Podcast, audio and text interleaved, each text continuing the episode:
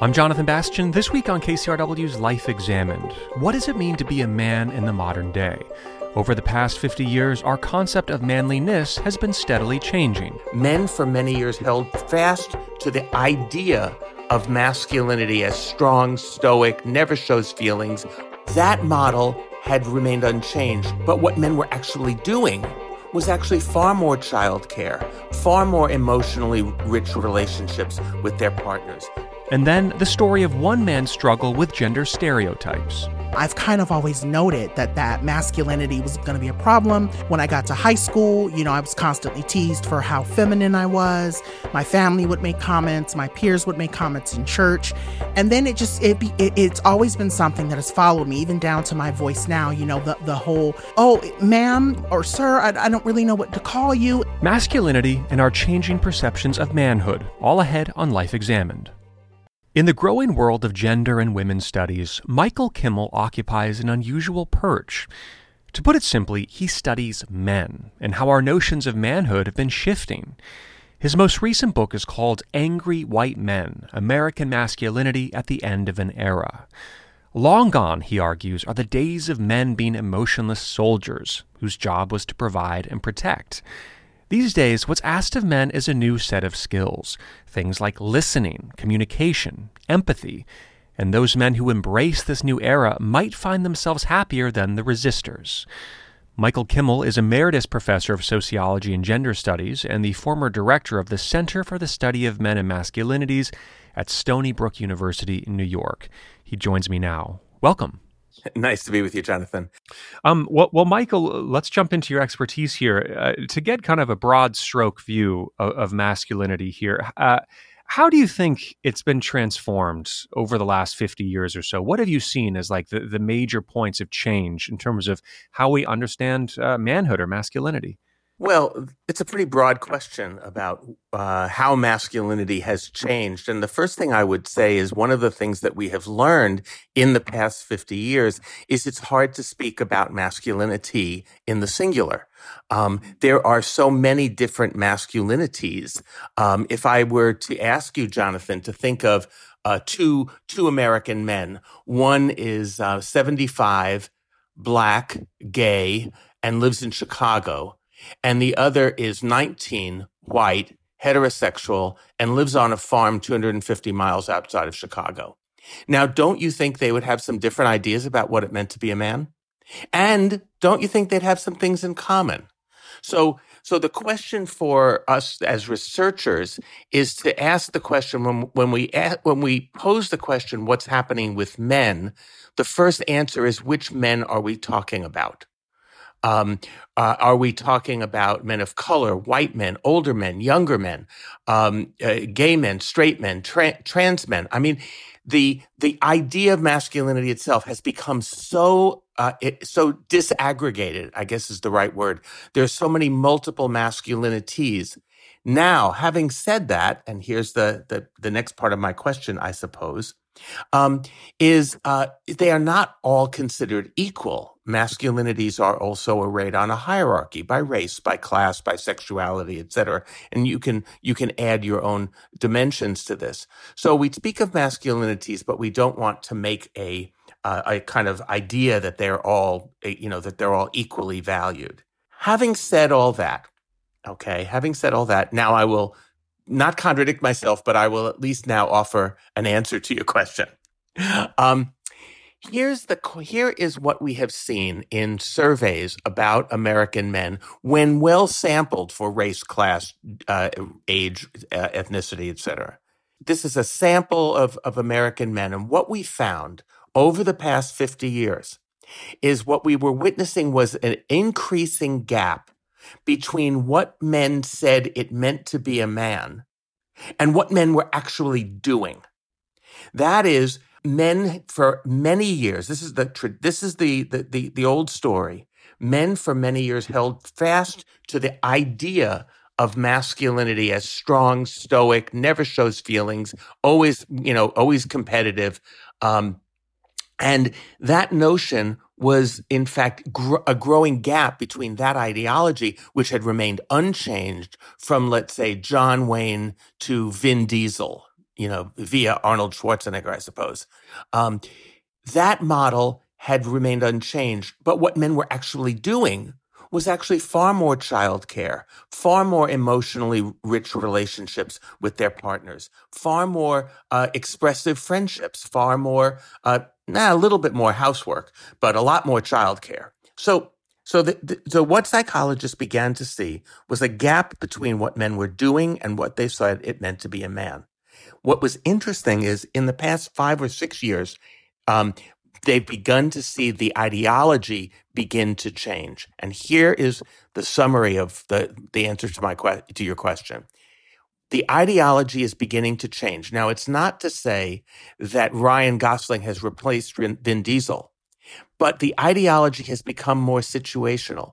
Oh, sure, I'm emotional when I'm with my with my partner, or, you know, and and I I certainly can feel a lot of different things, and I can certainly, um, you know, and and I love my children, and I weep with pleasure watching them, um, and you know what, and and like what father doesn't, you know, uh, so what we're doing is is is changing the ideology, not completely but just situationally, so that we allow ourselves a lot more um, emotional uh, uh, emotional depth in our friendships, in our relationships with with our partners, with our children. Yeah, that's that's a really interesting interesting point right there. And and I guess I want to ask also a very very general question because I think it's one that's debated so much right now. We hear of notions of gender fluidity and there, there seems to be this breakdown uh, that uh, there is no longer this notion of an archetypal man or a woman. But but I wonder from what you've studied in terms of it could be psychology or genetics or any of that. Do you feel that there really are core differences between men and women? I would say that there is there are very very few, if any, categorical differences. Now, biology would say that there have to be pretty much categorical differences in um, that are the result of, say, testosterone or different chromosomes or but but there's virtually no categorical differences. What we're always talking about is a distribution um, mm. and it is true if you look at a distribution, you know, those, those bell curve sorts of things, that if you look at one of them, the mean, there are some differences in the distributions, but that doesn't necessarily mean that they are, um, that they're biologically based. That means that some cultures uh, emphasize some things for men and some for women, and others uh, and other cultures emphasize other things. So, are there differences? Of course, there are. Um, are do they do they uh, do they emanate sort of essentially from our bodies? Unlikely. Um, hmm. our identities are a combination of what we inherit biologically and how we interpret that in the world, in the world of our interactions. So we learn, we may be male or female or other, but we are also learn masculinity or femininity. We learn those through our interactions. And what I've written about in my in much of my work is how guys learn that. Right. And, and I think the reason that I bring this up is because there is this story um, that's right that men are more physical or they're bigger risk takers or they want to use their bodies. They don't want to sit still as much. And yet the modern man is evolving to become something very other than that. And it's creating that tension. So is that too simplistic of a story that I'm, I'm telling myself here? Well, I think what you've just what you're confusing or conflating is the the cultural norms that have existed for millennia.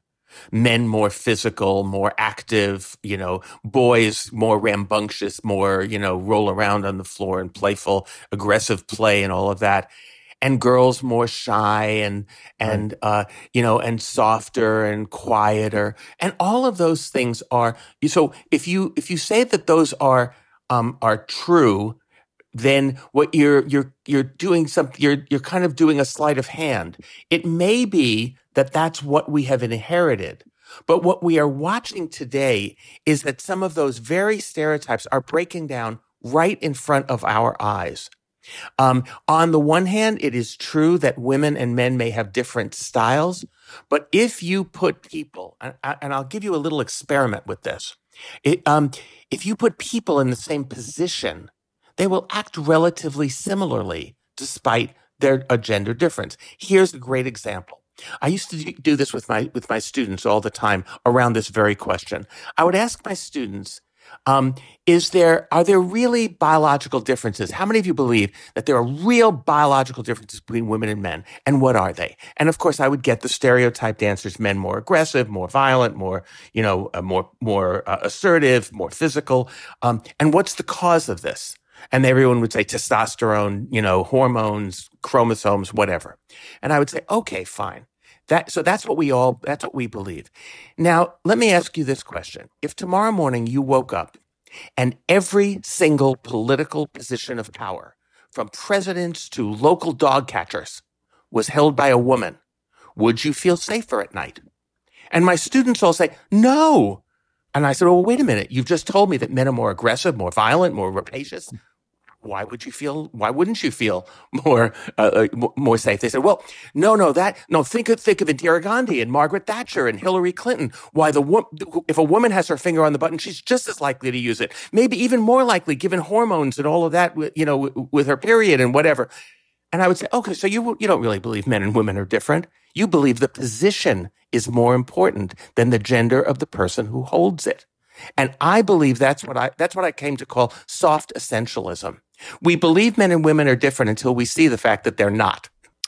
That's really interesting. And so uh, you noticed that there's been this change, particularly in the last five to seven years. I mean, does this mean that how we are raising boys is beginning to change? The way we're conditioning them to act is different now?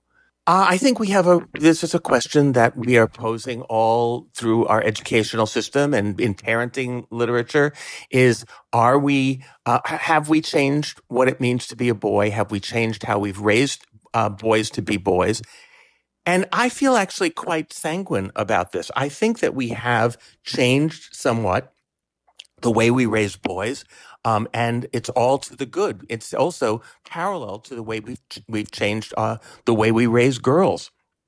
We raise girls now to be strong and assertive and confident, to play sports, to dream big, to go for it. And, you know, and you don't have to look much further than the, the political mobilization of women over the past several years to, to notice that women ha- are, are, are you know, in the corporate world, in the professional world, in the political world, in the sports world, the biggest change in our high schools in, in the past 25 years has been women, girls sports. Um, and it, it, it is astonishing to me that we don't sort of see this and say, well, that's really changed things. You know, girls are far more powerful, more assertive, more confident. And that's what you hear from parents of girls uh, is I want to raise my girl to be strong and assertive and confident and to be ambitious. All of the things that we used to code as masculine. And nobody ever says we're turning our girls into men. Absolutely not. Of course, we're not doing that. We're turning them into women. But what we're also doing at the same time, a little bit less, is we're also training boys to be more empathic, to be, be you know, to prepare themselves to be better fathers. And I can think of no place to better see this then the biggest change in young people's lives from when I was a, a, high school kid, and I watched my my son is now a senior in, at college, but I watched this all through his growing up, and uh, and the biggest change for young people today is cross sex friendships.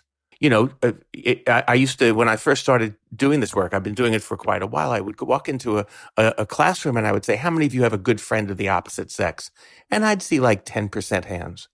And now I can walk into any classroom anywhere in the United States, including West Point, where I actually asked this question a couple of years ago. And I can say, is there anybody here who doesn't have a good friend of the opposite sex? And I almost never see a hand. It is the biggest change among young people. So let me ask you this, Jonathan. Who do you make friends with? Do you make friends with you, make friends with your boss? You make friends with your subordinates? Typically, the word we use for friends is peers, our equals. Bo- young people boys and girls, are more experienced in day to day relational gender equality than any generation that has ever walked on the face of the earth. This hmm. cannot help but be good. And at the same time, I, it sounds like there are these incredible uh, strides in, in younger generations, but the, the news we continue to hear uh, is that men are still three times as likely to commit suicide than women. Uh, we're seeing you know, very high rates of mental illness or, or health problems among particularly middle class white men. We keep hearing this over and over again. So, how does that fit into this conversation as well? Ah, what we're learning, of course, is that the old models of masculinity um, are ill suited for what men want and need to be doing in this era. And so, of course, it's the case that people are, you know, for, for that, that if you, if you hook your masculinity onto some of these out, outmoded ideas, you're going to experience some significant problems um, the inability to connect with your children, your partner, your spouse, whatever. Also, the feeling that you're not fit, not succeeding in the in, in the in the workplace. The not knowing how to deal with trauma, with pain, um, with with a, with with confusion. If you're supposed to be stoic and know all the right answers and never ask directions, even when you're lost, you know, th- happily Waze has put an end to that. But the, that very idea um, of masculinity has has now proved for many men to be painful, to be harmful. So I think that it's not it, it's not inconsistent at all. Um, and you're also witnessing the political mobilization of white masculine grievance because the world has changed toward a more egalitarian world. In um, the subtitle of my book, Angry White Men, was American Masculinity at the End of an Era. And the end of the era that it was at the is at the end is an era of that assumed white male entitlement. That idea that of course we are in charge. You can do what you want, but we are but clearly we're in charge. We have the power. And that is no longer that can no longer be taken for granted. That can no longer be assumed. And I think that's a um, so uh, yes, I, I I do think that many men are really are in trouble. Um, and the more tightly we cling to those archaic ideas of masculinity, I think the more trouble we're going to be in. So, how is this kind of older generation making sense of this change in masculinity? You know, we, we hear this for eh, eh, along the Rust Belt, for example, or places like that. Is is it one that you think men are are taking up and thinking that this is a positive change? Because I, I feel like there's a lot of pushback on this idea as well. There is a lot of pushback against it, of course. Um, I think, as I said to you uh, uh, before, I think young people hold the the, the future uh, on this, and they're much more uh, and they're they're much more likely to uh, be comfortable with with gender equality than other than previous generations. So that's so that's part of why I'm I'm you know no one has ever called me a, a hardened pessimist as a result. I think uh, because I do have that faith in them. Yes, it is true that in in the Rust Belt in uh, you know in in every neighborhood there are people who cling very tightly to older ideas and uh, and, and, a world for which they're not well, you know, they, they are not, those ideas are not well suited. And so I think that, uh, I, I, and I think that that's what we're going to witness. We're witnessing, we've been witnessing the politics of sort of, you know, white male grievance. Uh, but I think that, that politically, what we also witness is that men who are in, engaged in more egalitarian relationships at work, at home, uh, more emotionally resonant relationships with their friends, more emotionally connecting with their children, are happier. Now, I don't think that these answers, Jonathan, and this is important, these answers just don't come from a psychological, you know, transformation. They come, you know, if you look at the countries that are the happiest in the world, they also have a strong safety net so that, for example, men who believe, as men have always believed throughout American history, that what makes a man a man is that he is a provider and a protector. Those are the two words that men have used since the beginning, the founding of our country provider and protector. And as the ability to be a provider has become more and more unstable, more and more threatened. I think men have been buying guns to be better protectors. I think they see that as a way to compensate for the for their inability to be providers. I think that those ideas uh, about being providers and, and being a pr- protector are the ideas that we have carried with us for centuries. Um, and they are now, and it, what a relief it is when you look at countries that have strong safety nets, um, that have great greater gender equality than we do. What a relief it is to be able to share that burden. It also makes me wonder, Michael, what what do we do with this this older and it might be now an outdated sense of masculinity because yes, perhaps some are slow to accept this new version, but at the same time, I don't think as a country or uh, in terms of community mental health, we want to sit by and watch people uh, suffer at the same time or have these high rates of suicide or or die at, at younger ages. I mean, wh- what do you think needs to happen on a more societal level? Well, as, exactly at a at a more societal level, we need to establish uh, that we don't that we are um, that we care about uh, people as they age. We care about people who have uh, who are unemployed. We care about people who um, who don't have uh, adequate health care. Um, that this is, you know, we have we have we have turned our back on these men, and then we complain that they're that they're yelling and screaming. Uh, it seems to me that we have t- done, a, done them a terrible disservice.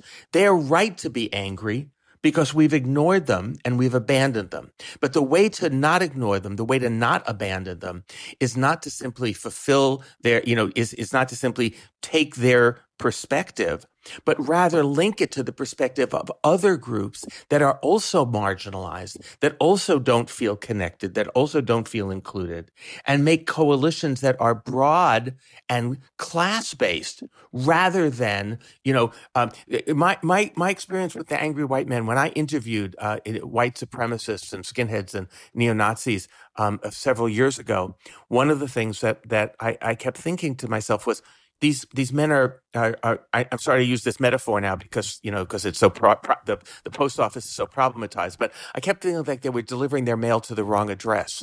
Yes, of course they they have been downsized, outsourced. Uh, you know, the, the, their future is more uncertain. But it wasn't LGBT people who did it.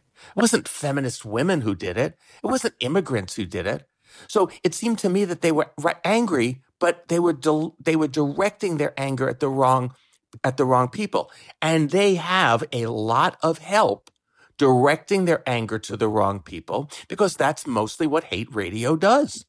I also noticed you've been using um, the, the, word white male grievance, which I think is a really important word here. Um, do you think there's also this type of a change happening in Latino populations, in Black populations across America, specifically these questions of masculinity? I think so. Uh, I, I, think that there are there are lots of different groups and lots of people who have studied the, these the questions of uh, marginalized communities and how masculinity plays out. And one of the things that is particularly important there is is the is questions, for example, among Latino men or uh, among African American men is questions about fatherhood and connection to children. What we, the stereotype is that uh, black men, uh, for example, uh, have, have, have children with different women and that they abandon them, they're irresponsible. Not at all true turns out that that um, lots of lots of these men spend a lot of time with with children from earlier relationships um, they spend a lot of time as fathers. Uh, it is not nearly the kinds of stereotypes that we used to have. But this idea of uh, that that um, so so that's one route. The other route, of course, is through work through the workplace. We are working in in workplaces that are more diverse than any workplaces. Our grand, I mean, my grandfather would have no, would have had no frame of reference for the workplaces that that his that my son is about to face absolutely no frame of reference. He wouldn't have it, it wouldn't have crossed his mind. My fa- my grandfather both my grandfathers worked in all male work environments uh, for 40 years. They retired, they got a gold watch, a testimonial dinner, and moved to a, a, condo in Florida. And that was what they did. And they never had women colleagues, coworkers, bosses, supervisors, anything of the kind. They had very little diversity in their workplace. That world is gone. And if we are going to think that we can prepare young men for that world, we are ill preparing them for the world that they're actually going to inhabit. And that's a source of real strain psychologically when they then enter that world and they're ill prepared for it. Well, Michael Kimmel, thank you so much for this conversation today. It's been it's been really fascinating. Thank you. Sure, my pleasure, Jonathan. Thank you. Once again, that was Michael Kimmel, Emeritus Professor of Sociology and Gender Studies and the former director of the Center for the Study of Men and Masculinities at Stony Brook University in New York. He's the author of Angry White Men and also Manhood in America A Cultural History. Still to come, how do we learn to accept all forms of masculinity? And how have the traditional traits attributed to the male sex impact gay, trans, and bisexual men? We'll talk with a black cisgender man about what masculinity means to him. That's after this short break. You're listening to Life Examined on KCRW.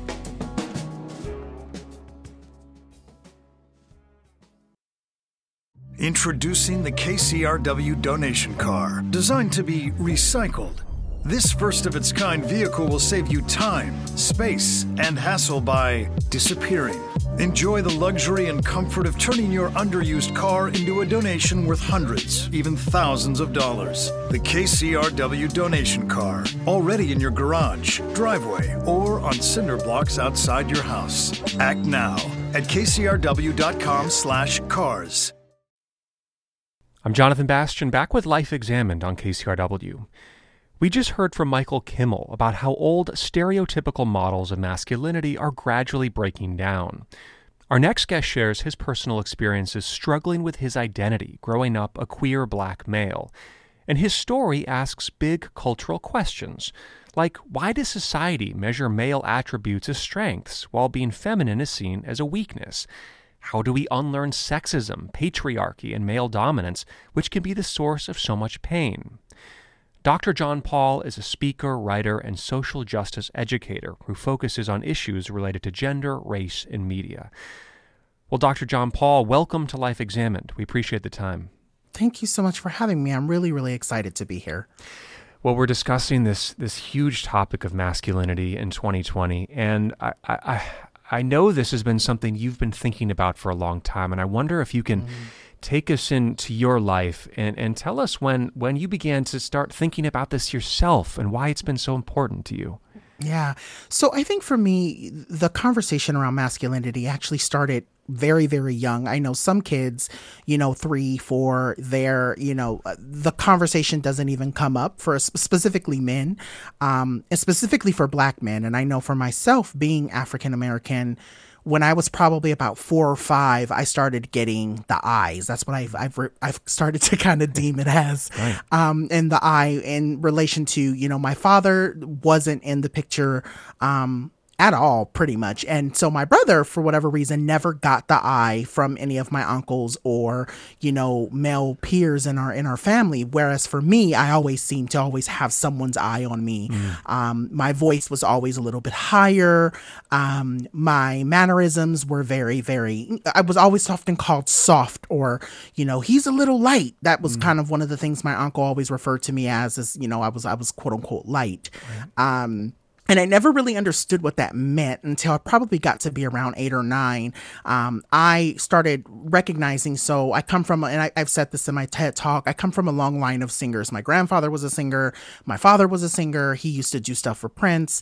My uncle was a sing, a background singer for Luther Vandross for a very long time. And so me being a singer, you know, I, I started, you know, recognizing around eight or nine that I actually did have a voice. And I was drawn to women's music, you know, specifically, you know, Aretha Franklin, uh, you know, Whitney Houston was my favorite at the age of nine mm. because I could actually hit her notes. Right. And I can remember coming, I mean, a, a story specifically that kind of was just like the, the kind of the telltale that I was different and something that it was going to always be a problem. I was probably about eight or nine. I'm Every Woman had came on the radio. I was singing it. And I remember my uncle giving me a look and him basically telling me to knock it off. Mm. And it wasn't a knock it off as to like, you know, you know you're singing too loud or you know what you're singing is a problem it was just this look of like you have be, you're basically emulating a woman and i don't like it mm.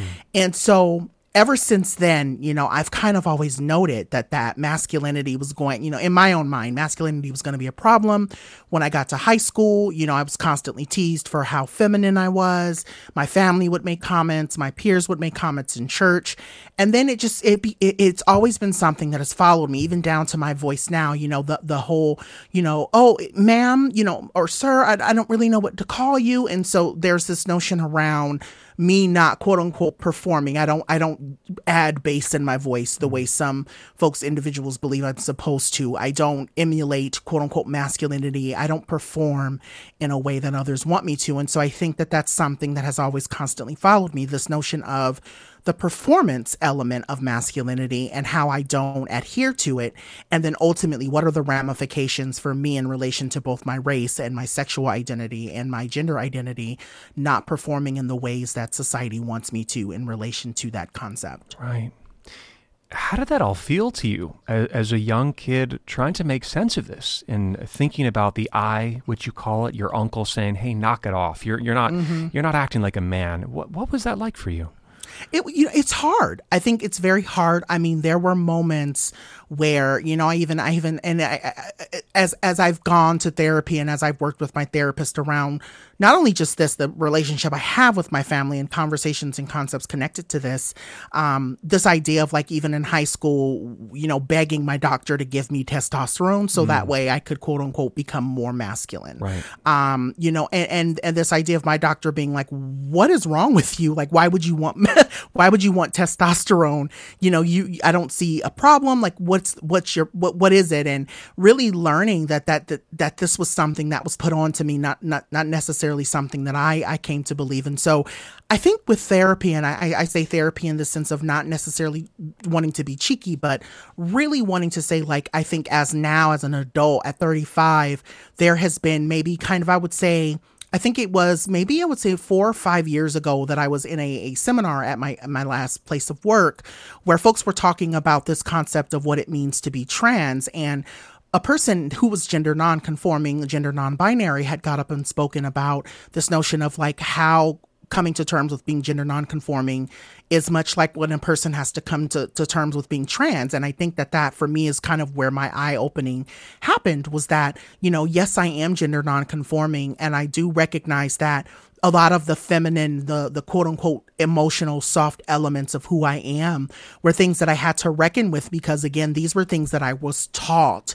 Um, in relation to who I should be and how I should perform and how I needed to unlearn that. But more, I would say, in this conversation around this, the, way society has taught the world to hate women mm-hmm. and how the idea of, of, when you show up as a woman or you show up in a feminine form, um, how ultimately that, that, that shapes this notion of you being less of a person, less of a man because you're not emulating what that performance measure means. Yeah. Yeah, of course. And, and I think think you've you've written really eloquently about this. There's one line that really jumped out to me. You wrote the emotionally damaging masculinization of young men starts even before young men have a keen sense of self. Yep. Can you say more about that? Yeah, you know, so like I even think about this notion of like when I was maybe I would say probably 11 or 12, I had an you know, I so in in my article and I've also spoken on several podcasts and other things about this concept, this whole notion around man up and this this whole notion around um not necessarily needing to to be able to to really express, you know, I tweeted something earlier this week where I had said allow black um, you know, black children, specifically black men, to be soft. And this notion of how, like, when my best friend died at 14, I was the age of 14 when she passed away my world shattered because she was the only person that I felt like truly knew me and understood me and accepted me wholly. Mm. Um, and when she passed, I felt so alone. And so there were days where I would be crying or I would be in my own head and I got depressed and I was dealing with depression. And it was very much this notion of men don't cry, men, men aren't sad. You know, you need to fix this, you need to get over it. And I think that that's really what is the problem here. You know, when we look at gun violence, when we look at domestic violence, when we look at issues of um, anxiety and depression, that's not being um, that's not being followed. When we look at you know I, I remember seeing a statistic a couple of years ago when i was putting a program together for again an old, old position i was in how men uh, commit suicide at a larger rate at a certain age you know when they're dealing with certain emotional issues mm. you know they lose their partner or they lose their job or you know they financially start having problems and i think this all stems from this idea of like at a very young age men are not given the space and i say cis men in the sense of like you know, I, terminology can be very tricky when we start talking about gender identity. But I think about myself being a cis male, me being a cis male, not being able to have the space at the age of 10, 11, or 12 to process a lot of the emotional things that I was dealing with, and then being told that I needed to just deal with it, right? Mm-hmm. Like, not being given the space to say I'm hurting or or this this thing has really really made me sad and I really want to process this out and not being given the space to do that. So what do I do? And I'm not saying this is what I did, but I'm saying in general this is what a lot of cis men do. We turn to drugs, we turn to violence, we turn to gangs, we turn to, you know, promiscuous, you know, interactions with other people. There are all of these different elements that start to kind of hurt us and I think that that it starts at a very very young age. Yeah, you're turning you're turning to heal the wound somewhere mm-hmm. else and it doesn't always take you to where you think you may have ended up or where you want to go, I guess, right? Correct. Correct. Yeah. What are uh, some of the other traits that you think men are are told to think about themselves that, that can be damaging? I mean, I, I know this this notion of, of not being emotional is still a very important one. What else comes to mind? Yeah, I think also to body image. I think you know. So for myself, um, I think that that's something that I have have dealt with up and down, um, both in and out of the LGBTQ community. Right. I think this notion of what it means to to be beautiful, quote unquote, in our society. Right. This notion of for me to be a cis male, how masculinity is, is presented in relation to how I'm supposed to look. I'm supposed to be thin. I'm supposed to have muscles. I'm supposed to, you know, I, I'm supposed to eat healthy. I'm supposed to be a fast runner There are all of these expectations put on me as to what I'm supposed to look like for the consumption of other people, right? Mm. This notion that my body, regardless of, of, of how we talk about how I'm feeling emotionally, how my body is supposed to be at the uh, consumption of other people. And I think that, you know, as much as we do it to women, we do it to, we do it both ways, right? Mm-hmm. Men are also kind of treated in the same way. And, and, and by no means am I saying that the, the uh, uh quote unquote, and the word I'm going to use is oppression. No means am I going to say that what we as men deal with is the same thing as women. That's, obviously that's not a truth but what i'm saying is is in the way that we are commodified as a body right this notion that my body is supposed to be able for other people to ingest it for the way that they want to. I think that, that that's just a remnant of masculinity and toxic masculinity to an extent. Um, this notion that I'm supposed to be injecting myself with steroids or that I'm supposed to live in the gym or that I'm supposed to quote, quote unquote, um, present as the, the masculine figure for another queer person in the community. It's just little things like that. I also think about this notion too of how I'm supposed to feel about myself, right? How when I walk into a room that I'm supposed to be hyper masculine and that I'm supposed to have, you know, this this this grit that I guess comes with being a black man and and oftentimes I like to tell people like a lot of the perceptions and the expectations that are put onto black men are rooted in stereotypes and and racism. So I just I think that that's kind of been the biggest thing, right? Outside of dealing with the emotional scars of growing up yeah. and being treated poorly because I don't, you know, emulate masculinity in the ways that the world wants me to. I get older and then have to deal with the society not treating me in a certain way because I also don't emulate masculinity or perform masculinity in the ways that others would want me to. Yeah. You know, it's interesting. We, we heard from, from another guest on this program who, who made sure that uh, we also call it masculinities sometimes. Mm-hmm, and I, mm-hmm. I think it's important that you are coming from um, uh, from a black family and perhaps right. a black notion of what men should be. I mean, is there something very specific in there too that you have thought about and that, that you could say anything more about?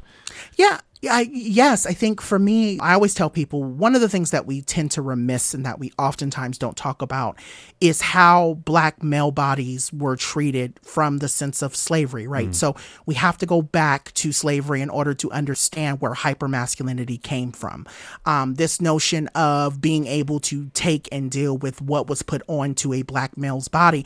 And I think Jordan Peele, I want to I want to shout Jordan Peele out because in the film Get Out, I think to an extent there's a part in Get Out where we talk about like Jordan is talking about that, right? So I don't know if you've seen the film. I I'm have. sh- Yeah, Okay. yeah. So th- let's talk about the film specifically the scene where all of these people start coming up and they're poking and prodding at you know the, the black character as he's talking to all of these people at the soiree that the family is having this notion of he's athletic or he has good eyes or he's fast or all of these different things right a lot of those concepts and ideologies are connected back to the the ideas of you know how black people were treated as commodities in slavery. And so as we've moved on and as we've continued to kind of evolve as a people as much as we're saying we need to redefine masculinity or we need to redefine the way that we look at people again folks mindsets are so rooted in what systematically has been kind of taught and thought about the black body specifically the black male body that we start to feed into that. And so mm. now the expectation is set. And i think that that's the thing that i've constantly tried to push and try to challenge in my own work is really getting people to really step out of that and say what is your definition? What is my definition of what it means to be a man what is you know the what should be the universal defi- definition. And i think that this idea of not giving folks the autonomy specifically black men the autonomy to say this is how i show up and this is who i want to be and you have to respect that I, I i genuinely think that that has a lot to do with the ways that black people specifically black men have been treated since you know being brought here against their will in the early 1700s Yeah, I mean, it's a very powerful idea that, um, yeah, that that black men would have been uh, judged based on how strong they were or how powerful they were, and that we have carried that cultural notion with us now hundreds of years forward, and it's just be, kind of become the way the culture works, which I, I, I can imagine is very troubling. yeah very much. Um, how do you think the media is is factoring into this? You just referenced, I think, a, an exceptional film, which gets to some of these ideas. But when it comes to questions of of the unemotional man or body issues, do you feel that it's moving in a positive direction? What do you see happening around you right now? Yeah, well, I think you have to have people who are in the space, in the mind that they want to challenge it and they want to bring up these subjects. You know, I will say this very openly. I don't watch This Is Us um, because This Is Us, I, I'm not one of those people that like to sit down and watch shows that are going to make me emotional. I feel like my life is already emotional, especially now. Um, so I have friends who go, Do you watch This Is Us? And I'm going, No, but I follow it. And I think, you know, I, I wrote an article for Shadow and Act a couple of months ago about this idea of how shows like This Is Us and uh, I think it's called A Million Little Things on ABC are are highlighting the issues of black mental health. Um, and I think that they also on This Is Us are getting into concepts around masculinity and what it means to be thought of as a black man. And so I think folks are trying.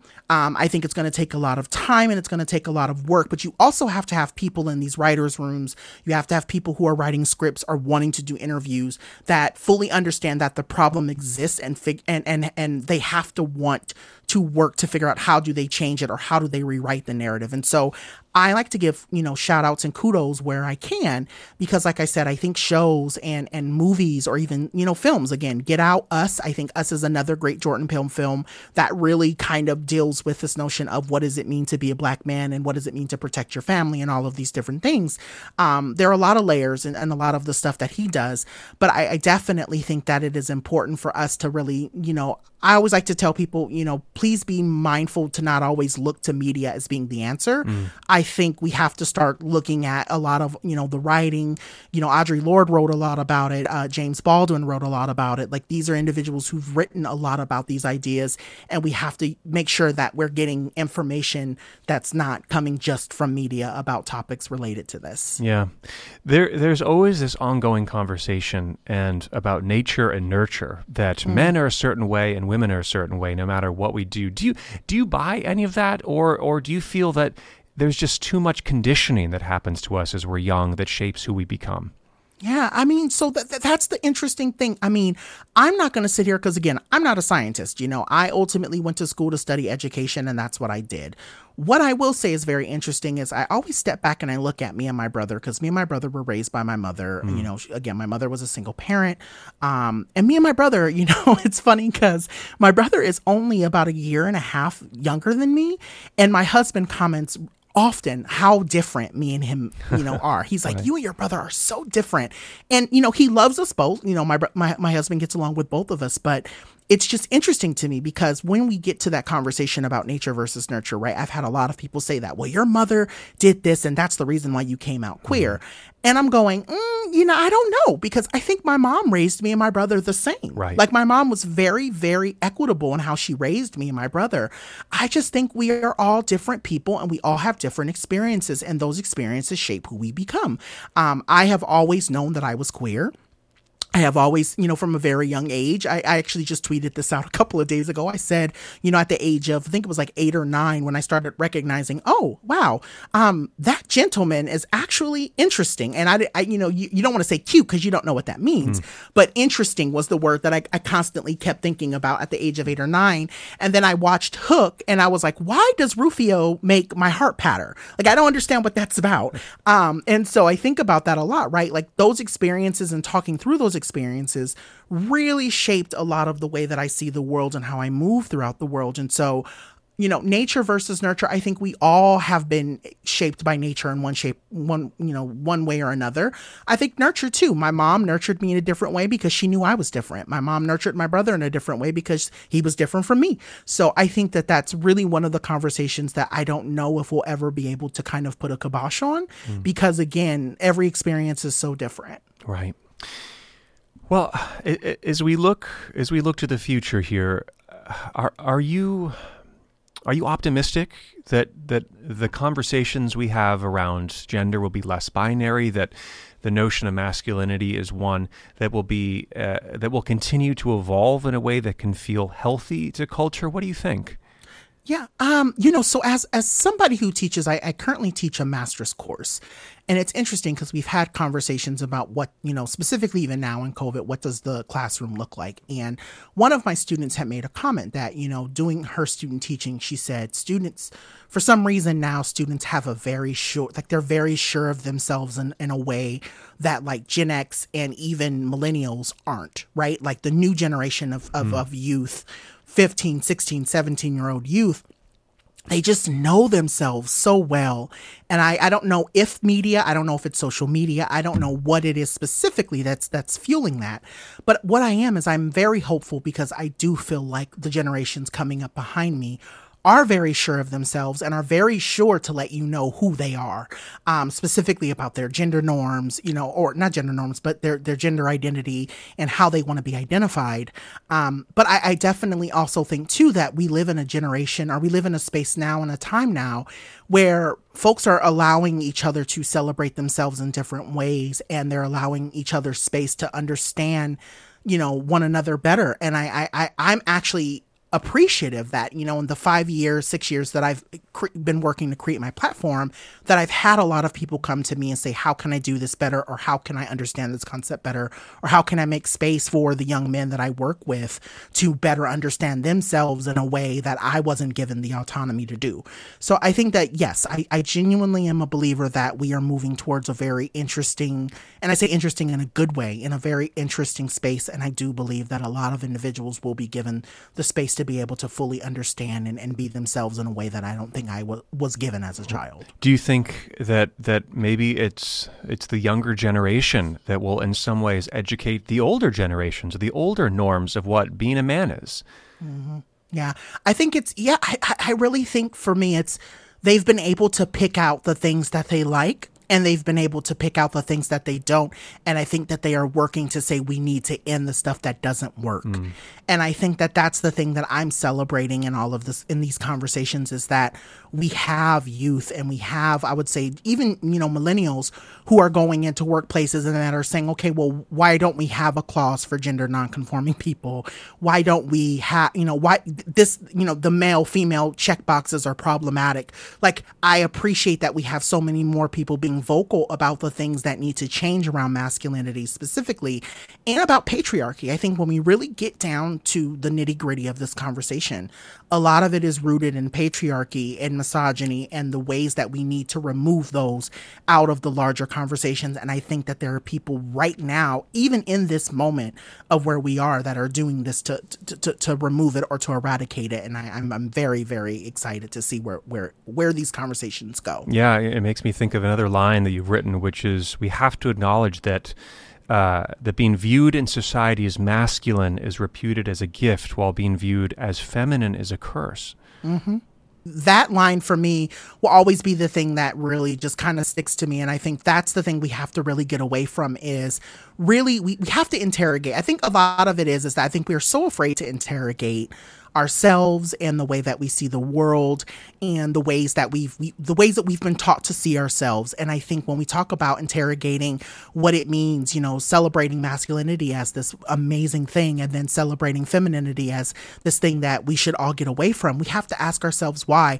I remember i even i don't know where i was but i remember mentioning this. I said when you know if if you are and i'm not saying this to be um problematic, but I think about the Bible a lot. I grew up in a very religious household. Um, and we often talked about the Bible, and I think a lot about the story of Adam and Eve, even now. And I always think about what is the rhetoric around Eve? Right? What is the rhetoric right. around how we got to this place as imperfect people? Everyone blames Eve. And so I said, even at the inception or at the, you know, even at the beginning of, of, of time, mm. misogyny lived, right? Mm. This idea that a woman is the reason why we're in the predicament that we're in and how we never held, you know, Adam to this, this level of saying, well, you know, you could have just said, no, you don't have to eat the apple, you know? So like, right? right? So I think that this, this, this notion of that you know men and masculinity get too much credit or or get or don't get the space to be you know held to the same standard that women or femininity is. And and why we have such a problem with femininity? I think this idea that you know if we allow ourselves to actually feel the idea that if we allow ourselves to actually be human that how how much work goes into that and how much um how much we have to reckon with right? How much how much we do know or don't know because we have not had the chance to, to to reckon with that. And so i think that that's the challenge. I think for me at 35 being as effeminate as i am i look at it now as a blessing because i've done so much work to love myself and to understand my own emotions. And i think that if, if people can do that or folks can get to that place they'll see how much more greater the world is well, Dr. John Paul, thank you for for looking at this issue with us on KCRW and for your stories and for your insight. We we really appreciate the time. Thank you so much for having me and thank you for thinking of me.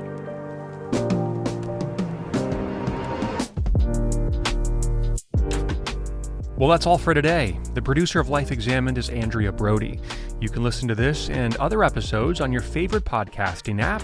And while you're there, leave us a review. Tell us what you think. Can also email me your feedback directly at jonathan.bastian at kcrw.org. To learn more about our guests and this topic, check out our webpage. That's kcrw.com slash lifeexamined. I'm Jonathan Bastian. Thanks again for joining us. We'll see you next week.